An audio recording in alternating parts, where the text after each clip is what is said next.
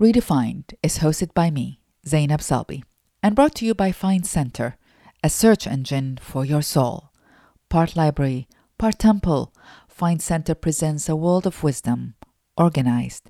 Check it out today at www.findcenter.com. And please subscribe to Redefined for free on Apple Podcasts and Spotify.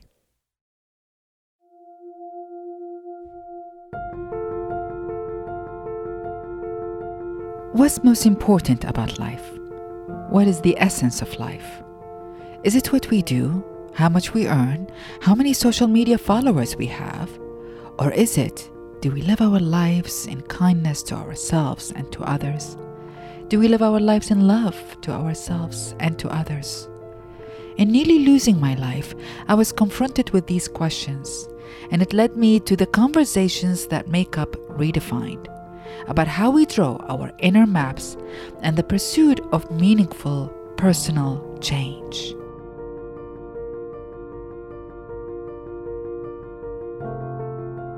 My guest this time is the poet Yung Pueblo, author of two books, Inward and Clarity and Connection. While I've been moved by his poetry, I've also been very curious to learn more about the man behind the verse an immigrant from Ecuador whose given name is Diego Perez.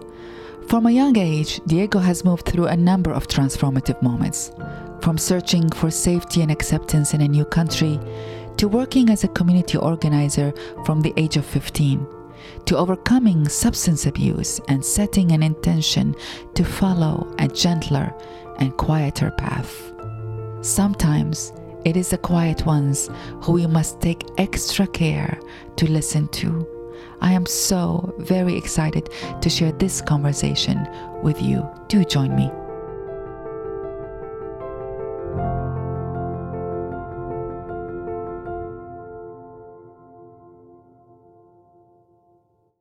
All right, Diego. Very, very nice meeting you. I feel I've been a companion to your hearts writings and wisdom as I've been reading Clarity and Connection.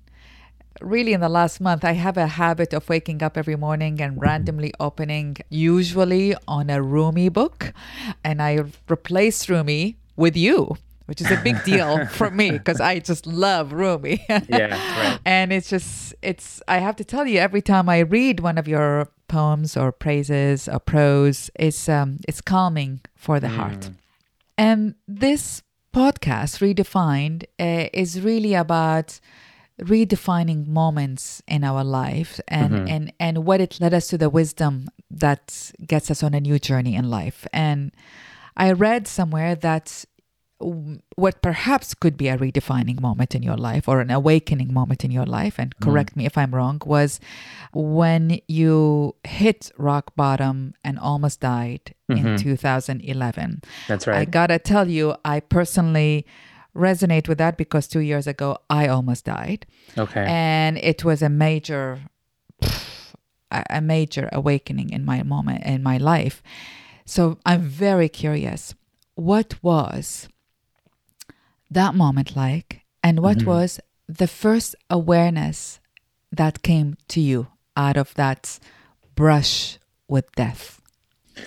So it's interesting because i felt like the moment itself in some ways felt like a surprise you know because i was so unconscious of all of my decisions and my movements and how all of that was sort of escalating and snowballing into this one big moment. Now when i look back on it it seems so obvious that i was heading in this direction. But um when I was actually going through it, I was like, what is happening? You know, it was painful. I think a lot of it was just an, an eruption of sorrow because I was really not telling myself the truth about how much uh, sadness I was feeling. And I didn't want to come to terms with that. And I would use the avenue of pleasure to just run away from myself as much as possible. But I think what I really came out of that with, you know, literally after, you know, laying on the floor, feeling like I was dying, my heart felt like it was just exploding. What I realized was that I needed to turn everything around. And one of the first insights that came was that my path to well being had to be through the route of honesty. I needed to be honest with myself because what got me to that point was just me lying to myself over and over that Um, you know, everything was fine. I didn't need to deal with all this tension that was in my mind. You know, I didn't need to address all these unhealthy habits that I had developed over time. And all of that lying, all of that dishonesty just not only put me so far away from myself, it caused sort of like a cascade of failures in my relationships with my friends, with my family members.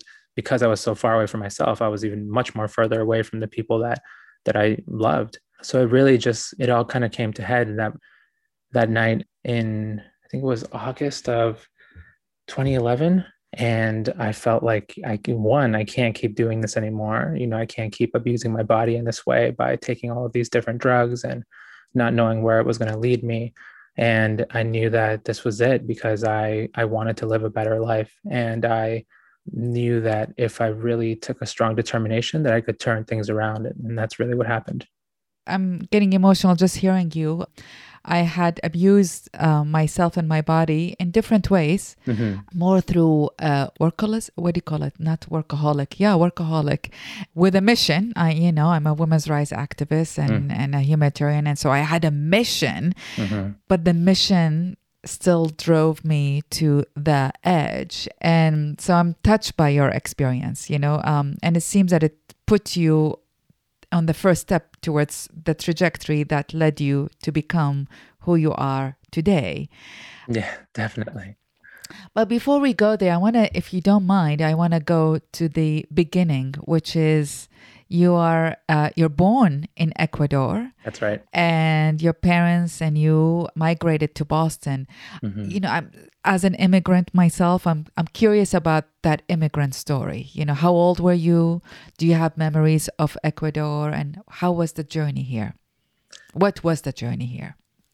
When I look back on my memories, there are very few memories of Ecuador. I think I remember playing outside of our house. We lived in the in a city called Guayaquil, which is the most populous city in Ecuador. And I remember being in the sort of the, the front of the house, um, playing with a toy car.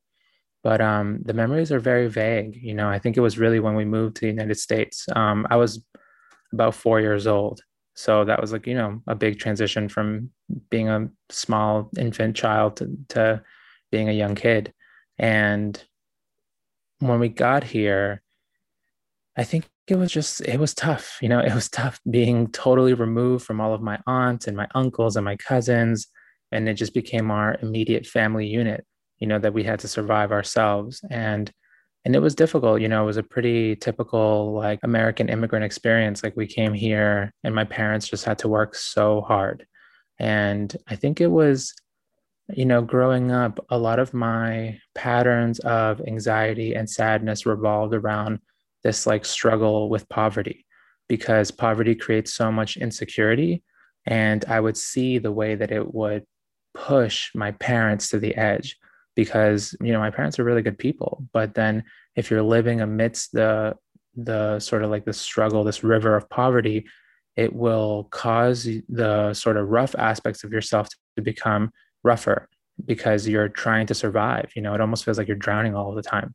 Um, they were always trying to figure out how to pay rent. They were always trying to, you know, make ends meet. And it was tough watching them go through that. And it's quite interesting now seeing the difference where, you know, my parents love each other so much, but because there was so much external pressure on them, they would fight all the time when I was growing up because they just, you know, they didn't have anyone else to share their tension with. And a lot of this tension was material now when you know my brother myself and my sister we're adults we're grown up and we can support our parents better and you know they they themselves are still working but they don't have that same intense you know lack that they used to have when when we were younger. You know they love each other so much. There's so much harmony between the two of them and you can really see that their their marital issues were actually driven by a lack of money. And it's it's a very real thing that we went through. But um you know, it was hard. You know, you go, you grow up in America, you experience a lot of racism, you experience a lot of like just being otherized. You know, you don't see yourself on TV. You kind of grow up living in multiple worlds as, at once. You know, you're Ecuadorian in your household, you speak Spanish in a very particular way in your household. But then when you go outside and you're in school and your friends, it's a you're speaking English and you're speaking different types of Spanish, and it's just um you know you're just living multiple identities at once and it's uh, it was tough and beautiful at the same time i think it was incredibly formative but it's something that I have a lot of compassion for the people, even like family members who are coming into the country now. It's tough. It's a tough road to be able to transition from what you grew up in, what you know, in the hope of a better life, right? There's no certainty to it. In a lot of ways, it's a bit of a gamble because I've known a lot of people who grew up this who grew up and moved to the United States at the same time as me, who they did not have as good stories, you know, and really ended up struggling in the long run.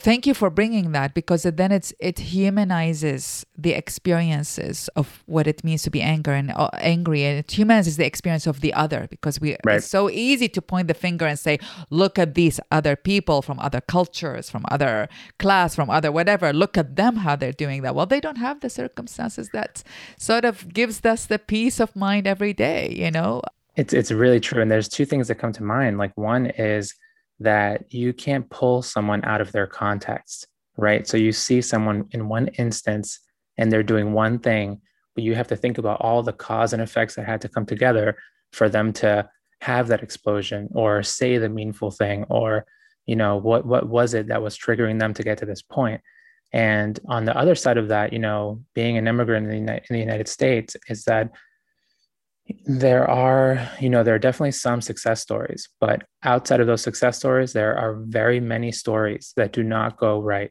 that are never highlighted never talked about because you don't quite understand how many things have to go right for you to be able to be a success in this country especially a country that wasn't initially very inviting to you in the first place. And i think a lot, a lot about that for myself and my own my own personal history and then i think about you know the people that i went to elementary school with or middle school or high school with who are still trapped in the poverty trap. You know they're still in the poverty trap. And and i was fortunate that things went right for me. But at the same time in no way do i think like oh i'm special.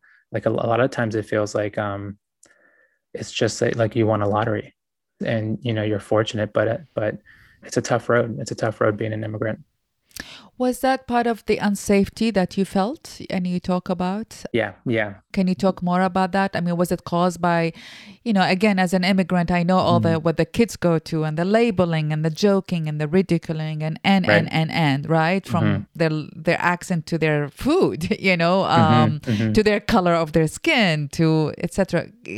What were these experiences for you, and how have they scarred you? If they did. Yeah i think um a lot of the the toughness to you know it's this uh, symbiotic relationship that we have with our parents. So you know my my dad he worked in a supermarket and my mom worked cleaning houses. So they were you know really just making very low wages. So we were never able to especially as kids they were, were never you know we weren't wearing like the nice clothes that were cool. We didn't have the right shoes because we were always struggling to make ends meet for our most like basic you know foods and, and and our rent we ended up standing out because we didn't you know have jordans or we didn't have like these types of clothes and whatnot when when my brother and i were growing up. But the the scarring aspects were the internal things when i especially when i started becoming older and i was you know 13 and 14 and i started seeing the relationship of the difficulty that my parents were having that was directly tied to money. And i started asking myself like why is why are things like this? You know like the the world does look rather abundant but why do some people have to suffer so much especially with these like basic material things that should be widely available? And i think a lot of those things um, sort of pushed me early on to just go into the world of activism. So like i was an organizer very young in Boston from the ages of like 15 to I took a little break when I was in college and then I came back and kept doing similar work when I was up until 24 but I got to you know really start learning and acting on the fact that we can make society better and that we can actually make changes in our material reality if we started working in cohorts and collectives and started gathering our power to then sort of push people who had power over us to literally give us the things that we want, you know, like changing laws in the city or changing the way our schools were structured and literally being able to activate our power like that, I think was um was something that was really healing. But yeah, when I think about like what scarred me the most, it was my experience of poverty, of just not having, and that just kind of rippled out into having these uh, patterns of like insecurity, patterns of anxiety, patterns of not having enough, patterns of like really just fear dominated you know, often those who go into activism, and I'm speaking about myself, and it took me a very long time to realize, oh my gosh, my activism is directly related to my trauma. Yep.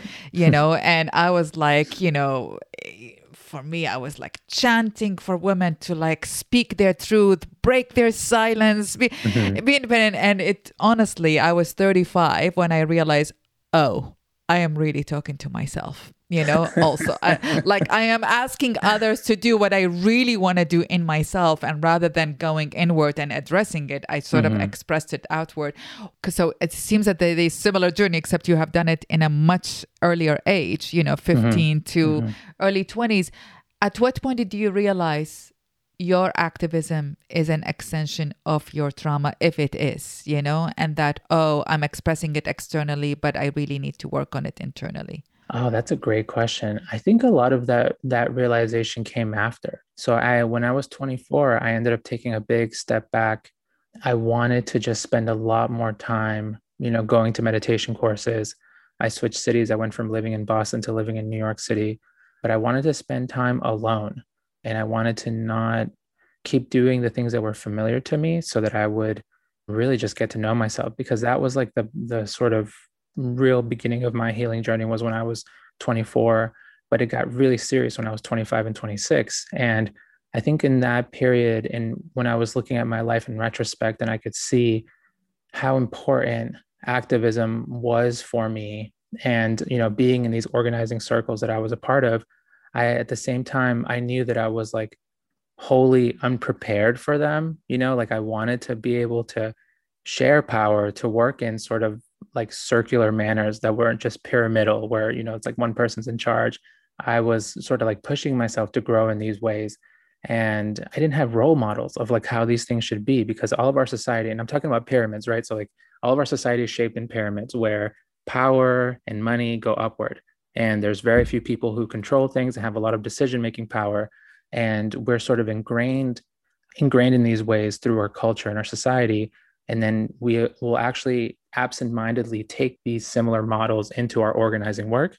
And we don't actually know how to function in a circle where everybody has power. And you know and we can come up creatively together with these solutions. So i would see the way that fear right going back to my traumas of fear and anxiety they support that idea of the pyramid of like okay someone has control so let me try to get as far up there as possible so that i have as much power and i can control the situation. But as an activist and as an organizer i was trying to teach myself like okay how can i let go so that everyone around me including myself we're happily working together and making decisions together so that you know no few people have too much power over others and um and it was it's hard you know it's hard to be able to model the world that you hope exists in the future but yeah, a lot of a lot of that I realized later on. It's very impressive. I mean, it, it, reminds me of Che Guevara, who said revolutionary leaders overthrow oppressive leaders only to become the oppressive leaders themselves.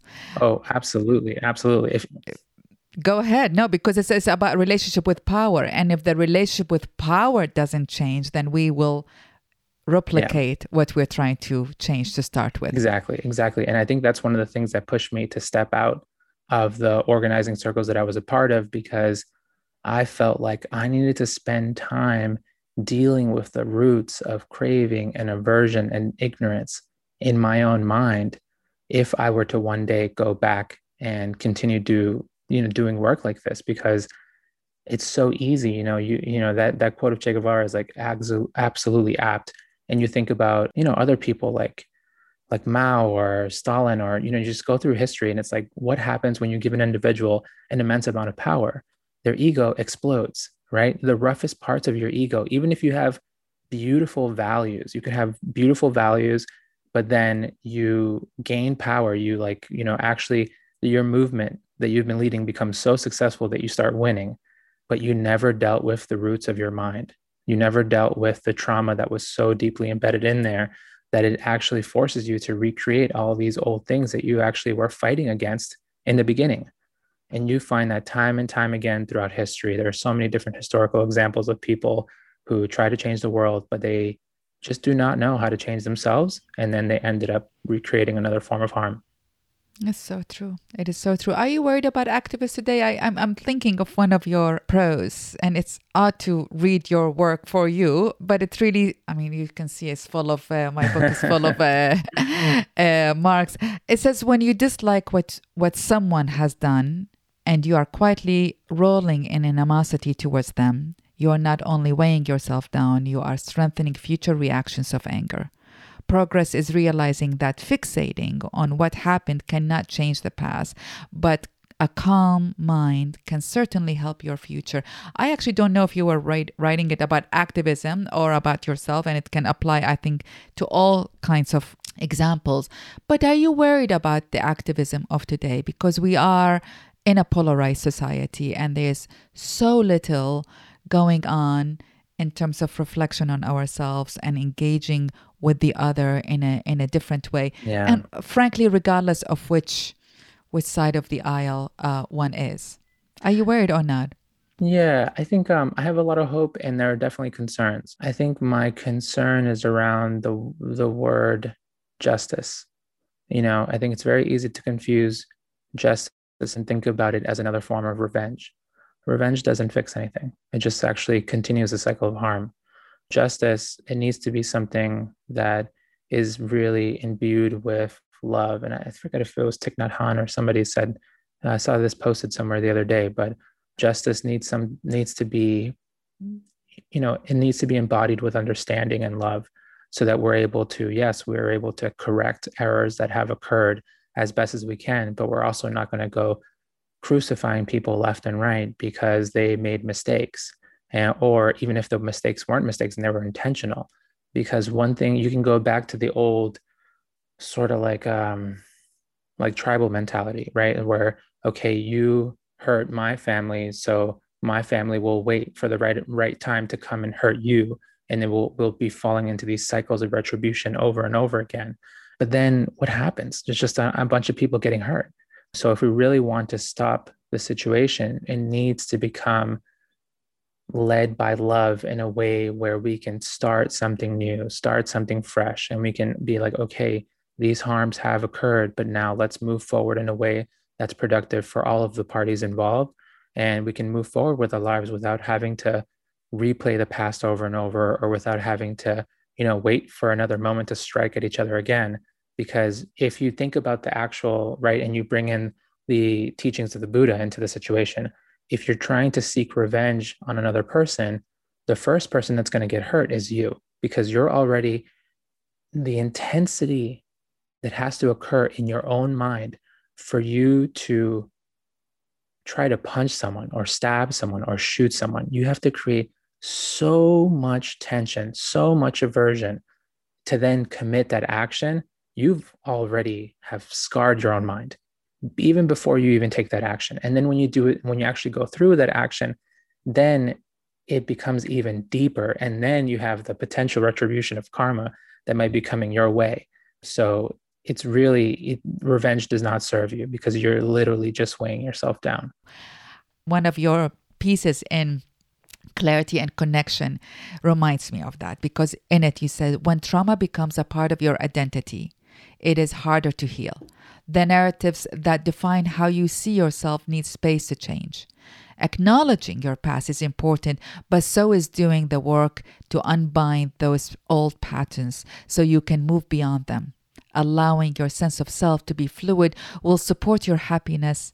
Change is always happening, especially within you it's hard for people to let go of the trauma because in in my experience the trauma can become such a core point of identity. Mm-hmm. So it's almost like if you let it go, then who am who I? am I? Yeah. yeah. So how did you do it? You do it? yeah, a lot of the things that I write about in my book, they're um, you know, they're points of reflection and they're ideals to strive for. Like I, I know it's hard, you know, it's it's hard. It's it's not it's not meant to be, especially the inner work. It's not meant to be easy.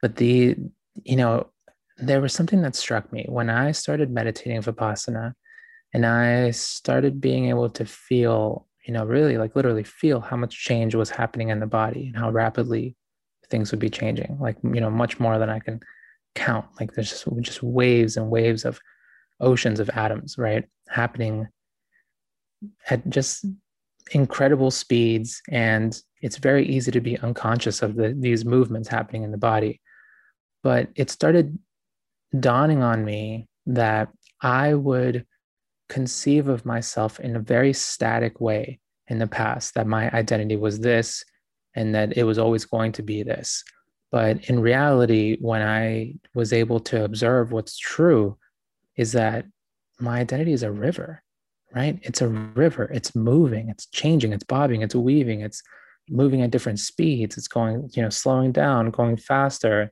and it spreads and widens. And it really hit me that a lot of this tension that we have is when we sort of freeze the idea of the self and you don't give it any flexibility, you know, flexibility to allow some parts to just kind of let go because they're no longer part of you or to add on new parts, even though that might be scary because you you know you're growing and you're changing.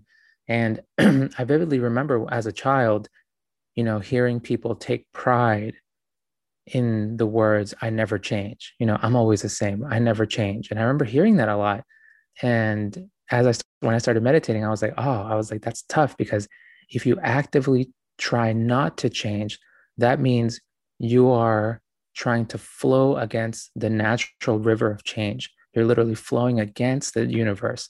And that's going to hurt because all this universe is is change. And being able to adopt that change and allow yourself to just become what you are in the moment because especially as we grow older especially as we start actively healing ourselves there are parts of our identities that no longer fit quite right right that that, that they just feel like an old shirt that just doesn't fit right and you need a little more room or it needs to be a little more stretchy. And I think allowing personally allowing myself that type of flexibility has been just a, a gift, a gift that I've been able to, openly receive because um, I'm so much more than who I was. And who I am now will continue to change. And I think, yeah, living in alignment with that has helped. I once went to um, a silent meditation. Honestly, uh, it was right after Trump won, and there was a Muslim ban, and I was mm-hmm, mm-hmm. Uh, I'm a Muslim, and I was scared and confused. And yeah. you immigrate to this country to find safety, and then you don't find safety here. And it was like, what? Where do I go? Mm-hmm. So I mm-hmm. went to a silent meditation, you know, for four days. And the first day it was all anxiety and like you know looking at all my issues. And the second day i'm like deepening the looking and you know and i'm afraid. I failed. Oh my god i'm unsafe all of that. And the third day i call it what it is. Like i call i call all the emotions what they were. Yeah yeah. Rather and the fourth day, and this is where you remind me of what you're saying, my soul, I call it my soul, not my identity even. My soul was it like it was freed from all these labels, right? Mm-hmm. And I just remember seeing my soul dancing in the room without any boundaries. There were no walls, there were no identities even. Mm-hmm. It was just a mm-hmm. free soul. And I think that's what, you know, what you're talking about is like when we look into the issue and dig deeper, once you name it and you call it, you actually can free yourself right. from all right. of these things. But it's courageous and it's hard, right? and you talk about it being hard and a lot of people don't want to do that because they want to, they, they you want you didn't also want to do that when you I mean you talk no, about no, yeah. right. So when you go through this hard cornered anxious moment, what do you do to you know, like, okay, no, oh, no more distraction. Good, I think you yeah. don't even drink coffee. Actually, I don't know. I heard yeah. you like you barely drink. Like, uh, what do you do where you're like, mm, I'm staying here. I'm not leaving. I think what what I do to keep myself going, like I, I, I really try to hunker down on my strong determination. But the only reason it works is because I remind myself of what I gained from this in the past. Right. So like, you know, I remember I I did my first 10 silent 10 day meditation course. It was wildly difficult, like immensely difficult, the hardest thing I've ever done. But then uh, afterwards, I knew that I felt better than I ever felt before in my life. My mind felt more free. I felt like I could um, connect with people more deeply and that my mind wasn't reacting at the same intensity as it was before. So when I saw those results, I was like, man, that was hard, but I got to go back. Like, I got to go do this again to see if I can keep working on these, you know, these issues and see if I can keep moving in a direction of more equanimity. That word meaning being able to really observe things without craving or aversion, to observe them with a balanced mind. Go, you know, and I've gone to like many retreats since then because this is, you know, I started back in 2012 and and it's it's always hard, but I keep going because I know what it's given me before in the past. And it doesn't mean that the results are always the same. Like sometimes I come out and, um, you know, I get very unexpected gifts. And sometimes I come out and it's not, um, you know, like, because I'm not like aiming for more bliss or anything like that. I'm aiming for more of an ability to just observe reality as it is, whether it's hard or easy. And yeah, I think that's that's been my main my main tactic is like, okay, this is extremely difficult, but it has given you so much. So trust the process in this moment, even though it's hard. So, eh, my summary of it is that the taste of freedom is so delicious exactly. that it makes the hard process worth it, you know? Yes, yes, yes? that's very, very apt. Yeah. Let's talk about your career because, you know, I heard that you wanted to go to finance to make money. and then you end up being a poet, which a lot of parents would be worried about, at least in my culture. They're like, no, no, no, don't be an artist here. You know, yeah, you're yeah. not going to make money. And here you are, uh, not any poet, a thriving poet uh, with mm. a lot of people and not only celebrating your work, but also impacted by your work. You know, I, I just, I never knew that I was going to be a writer. I think to this day it still kind of surprises me that that you know this is what I this is what I do because I I love to learn. Like I learned so much when I was at, at university, but um when I got to the actual meditation courses, I felt like I was learning so much more and so much faster. But through that process of purification, right, where you're literally unbinding the mental patterns that have been so deeply conditioned over time by all of your reactions, a new ability, a raw creativity emerges. And this isn't just for me, right? It's for, for anyone who does this deep internal work. What you end up finding is that not only can you connect with people deeper, not only can you be more present, but you have a new energy for life and you're able to just allow that sort of like raw human creativity to flow much more easily and when I came out of these courses and I started, you know, writing a, a, little poem here and there, I was, you know, surprised. I was like, wow, you know, I've never, I've never done that. And as I kept going, I started getting a very clear message from my intuition that it was like drop all the other plans, just just focus on writing. Like you're not fully healed, you're not fully wise. You're you know, you're still on your path, you're still walking but it's important to support other people in their healing, even if they're in different modalities, you know, whether you're seeing a therapist, whether you're meditating, whether you're journaling, you know, as long as you're trying to be introspective in some manner in a way that helps you emerge as a better person for yourself and for other people, then that's huge. That's something that I should actively be trying to support. And, it, and it, to me, it kind of clicked because it was like engaging people from a different direction sort of like a similar in a similar way where you know organizing and healing like they have to go hand in hand right? Like we need to be able to create a better world but that better world world is going to stand on our ability to love ourselves and love each other really well. And that felt like you know important. And and i i remember i talked to my wife about that because she because we had recently moved to new york city and um, we're planning on getting you know i'm working and figuring out our lives because we were still very young at the time. I told her I was I asked her if she would give me time, give me time to be able to figure myself out as a writer. And um, and she said yes. And I was very fortunate, you know, that she gave me that time to just like, you know, focus and see if this was even a possibility. And then over time we did see that, you know, if I if I keep going and I keep, you know, sharing and trying to be um, honest and authentic, that people will you know may you know they may connect with this message. And i always knew you know in the back of my mind like if if i'm able to create material that people find useful and i put it into a book format then it'll sell you know it might sell. And um, i don't know how much it'll sell right? Like i have no idea. But if it does then then money will come in in some way or another. And that's kind of how it went. I i um i didn't really go into it like for the money but it felt so clear in my intuition that it was just like okay this is a very unknown world for you. You never wanted to be a writer but do this because it's like it, you know it felt like it was like coming out like a fountain you know it's just like clear.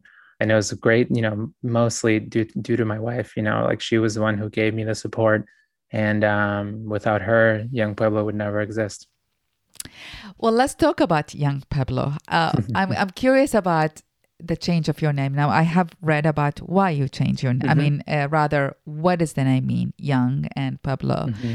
But why is what I'm interested in. You know, why is it not Diego who's out there yeah. in the world? And and you know, and I, again, I you know, we I believe there's a Talmudic saying that we see things as we are, we do not see things as they are. So a lot right. of times when I ask you things as a, I could be also projecting it. You know, as a as a Muslim and as an immigrant, a lot of friends changed their names out of fear, you know, because they didn't want to mm, be called mm-hmm. uh, a name that would show their foreignness, you know, and that's one reason a lot of people feel no, my identity is different. I am no longer this, thus I am this.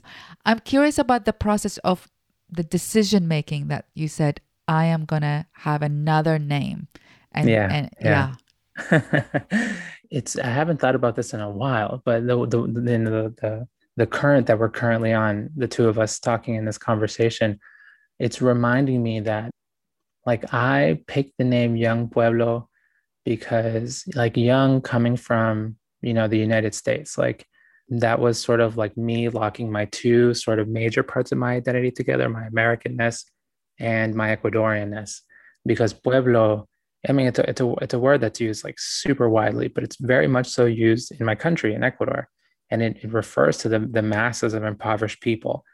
And young, it was just stylistic. I dropped the O. Like pretty quickly, it became clear to me that like humanity as a whole is very, very young. Like we think we're mature, we think we're very advanced technologically, but in terms of our morality, in terms of our love, in terms of our compassion for each other, for ourselves, we're very um, in these very early stages because we have not yet figured out how to live well without harming each other. I think, in terms of like how really advanced we are, we'll know we, we're there when we're able to do those sort of basic things that our first teachers tried to teach us when we were small children how to clean up after ourselves, how to not hit each other, how to tell the truth, how to be kind to one another. These basic things that you learn in kindergarten some of us may be able to do these things as individuals, but as adults, as a human collective, we don't know how to do these things at all. So to me, it just felt important to be able to put my work within this framework that humanity is maturing because it would guide my work. Even though I write a lot about relationships or I write a lot about the individual, these are all the those sort of the foundations of society as a whole, like how we treat each other in our intimate relationships, how we treat each other as friends, as family members. Like from there emanates our society. So it's important to be able to realize the importance of those moments that we have with each other.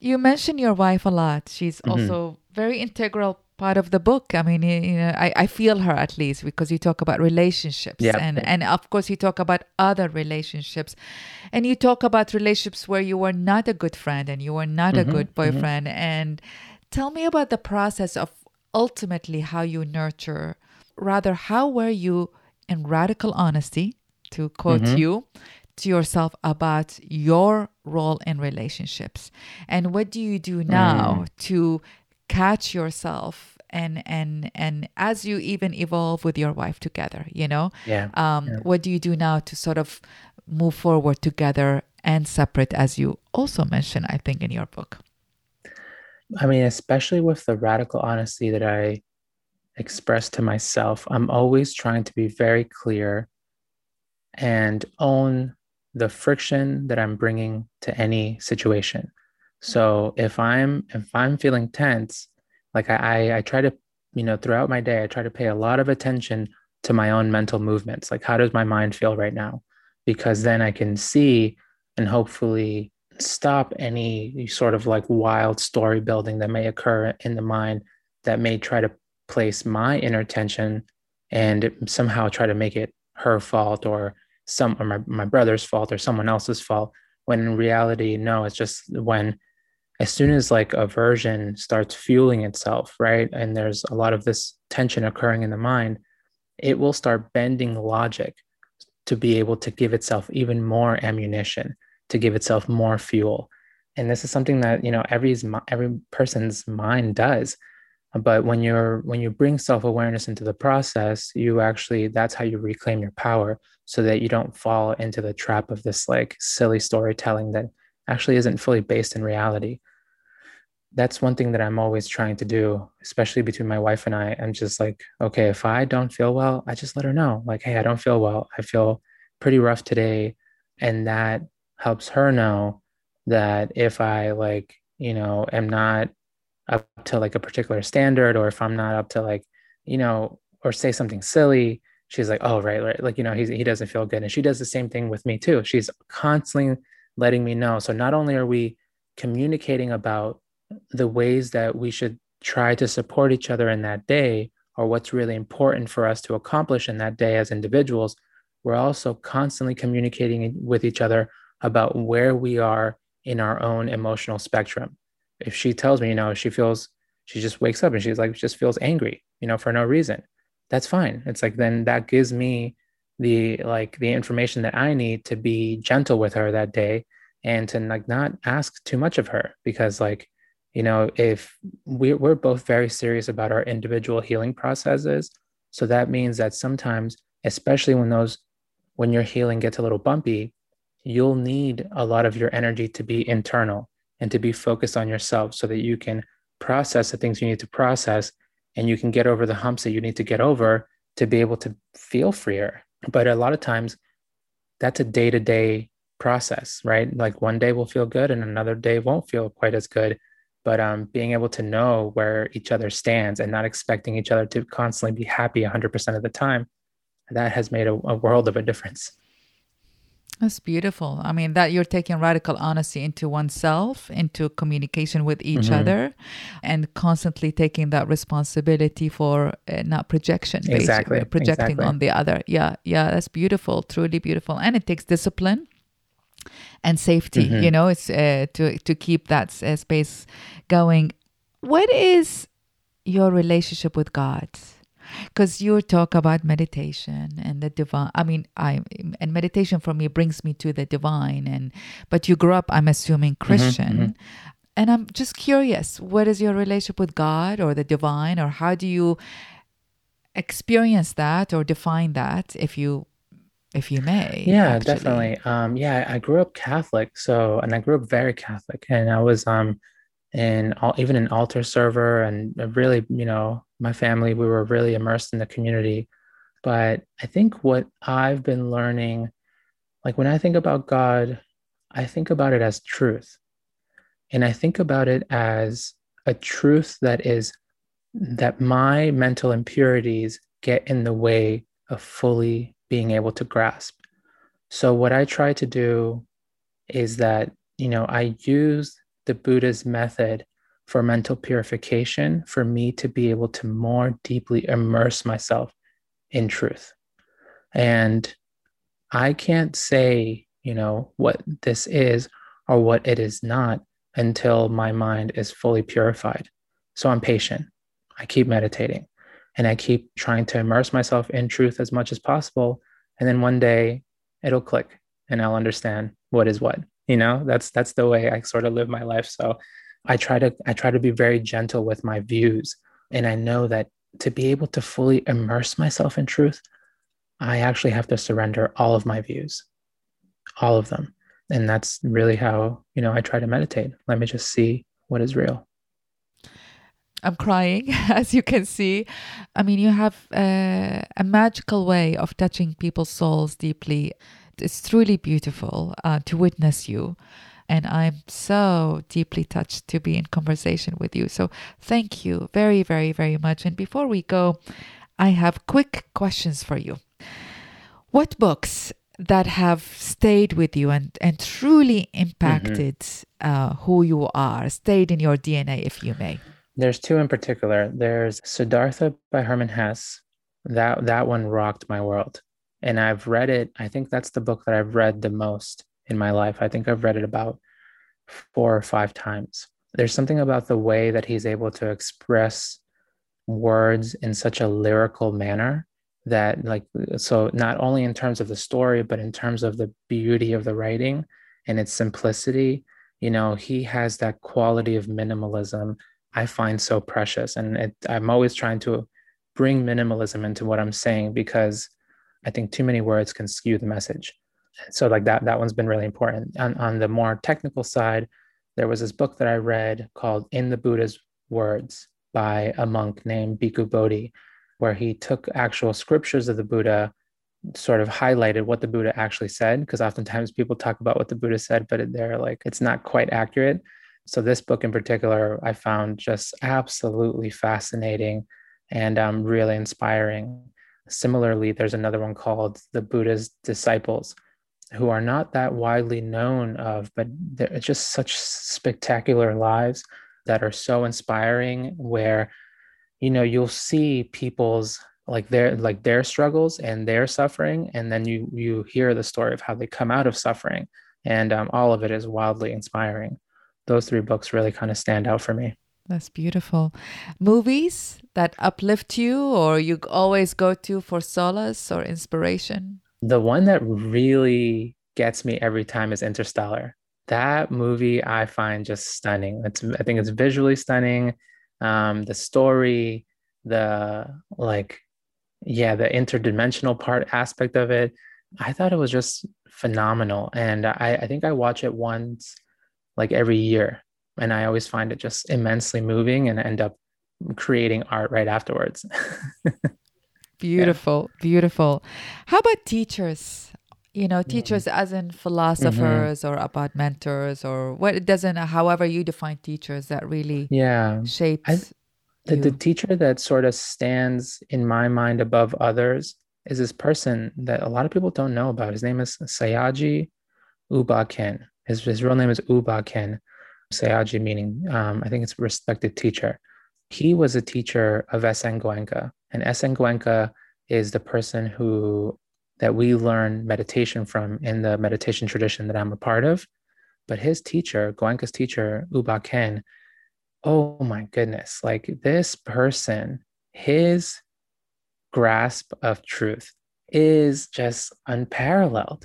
You know, his ability to be able to really understand the nature of reality and to be able to teach people how to do, you know, how to be able to walk the path themselves, I take everything that U Ba Khin says very seriously.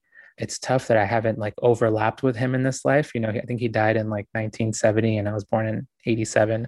But this person I really look up to immensely and as a teacher. Beautiful. Poems that you often go to or poets? Oh, that's a good question it's funny because I'm I'm a poet, but I don't read a lot of poetry. I mean, the works of Hafiz and Rumi really stand out for me. I mean, there are some poems that really shook me to my core. I think the one that really stands out is the one about the relationship with the sun and you know the way the sun gives us light but we it, it's it's a it's a gift that's been given to us and that we don't have to pay anything in return i think that poem and i'm you know totally botching it but it's um it shows me the nature of unconditional love and that selfless quality of really being able to love someone well and being able to just give you know like i'm going to give this to you not because i want you to do something. I'm going to give it to you because i want you to shine. That's all i want from you. And the other one that stands out a lot in my mind is by lao tzu the one about trying to change the world and what he realized the best thing that he could do is awaken himself. And i find that lesson over and over again because we get so excited when we come into, you know, when we actually find a path of healing that works for us. And, and there are so many different paths, right? Like people can find healing in a lot of different ways, but we get so excited and we want everybody to do it our way or try this, you know. But ultimately, all you can do is model the change that has happened within you and live it authentically, you know, without showing off or anything like that. But you just live your life and that shine that is emerging from within you the right people will be will gravitate towards it the people who who will resonate with a similar sort of technique that you do and you know you let them know what it is that you do and then they'll be able to benefit from it as well.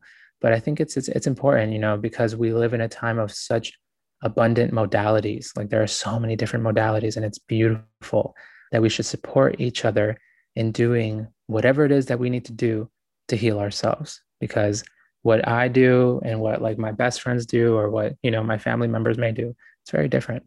Thank you. What a pleasure. Thank you, Diego. And thank you too. And you know, I have to say, this has been just uh, such a moving, stunning conversation. I'm deeply, deeply grateful, and and thank you for bringing, you know, the immigrant aspect and and really shining light on that because that's something I don't quite get to um, talk about as much, but it's like critical to the river that I am right now. That was Diego Perez also known as Young Pueblo. His books, Inward and Clarity and Connection, are available now from your favorite bookseller. For transcripts and other resources from this episode, please go to www.findcenter.com slash redefined. You can follow Diego on Instagram at young underscore pueblo Follow Find Center on Instagram at find underscore center. Follow me at Zainab Salbi. And please do email me questions about this podcast and your own transformative moments at redefined at findcenter.com. Thank you so much for listening. We'll be back next week for another conversation about life's turning points and lessons learned. My guest will be author and human rights advocate Elif Shafak. Redefine is produced by me, Zainab Salbi, along with Rob Carso, Casey Khan, and Howie Khan at Freetime Media. Our music is by John Palmer. Special thanks to Kathy Hilliard, Neil Goldman, Elijah Townsend, Carolyn Pincus, and Shara Johnston. Looking forward to seeing you next time.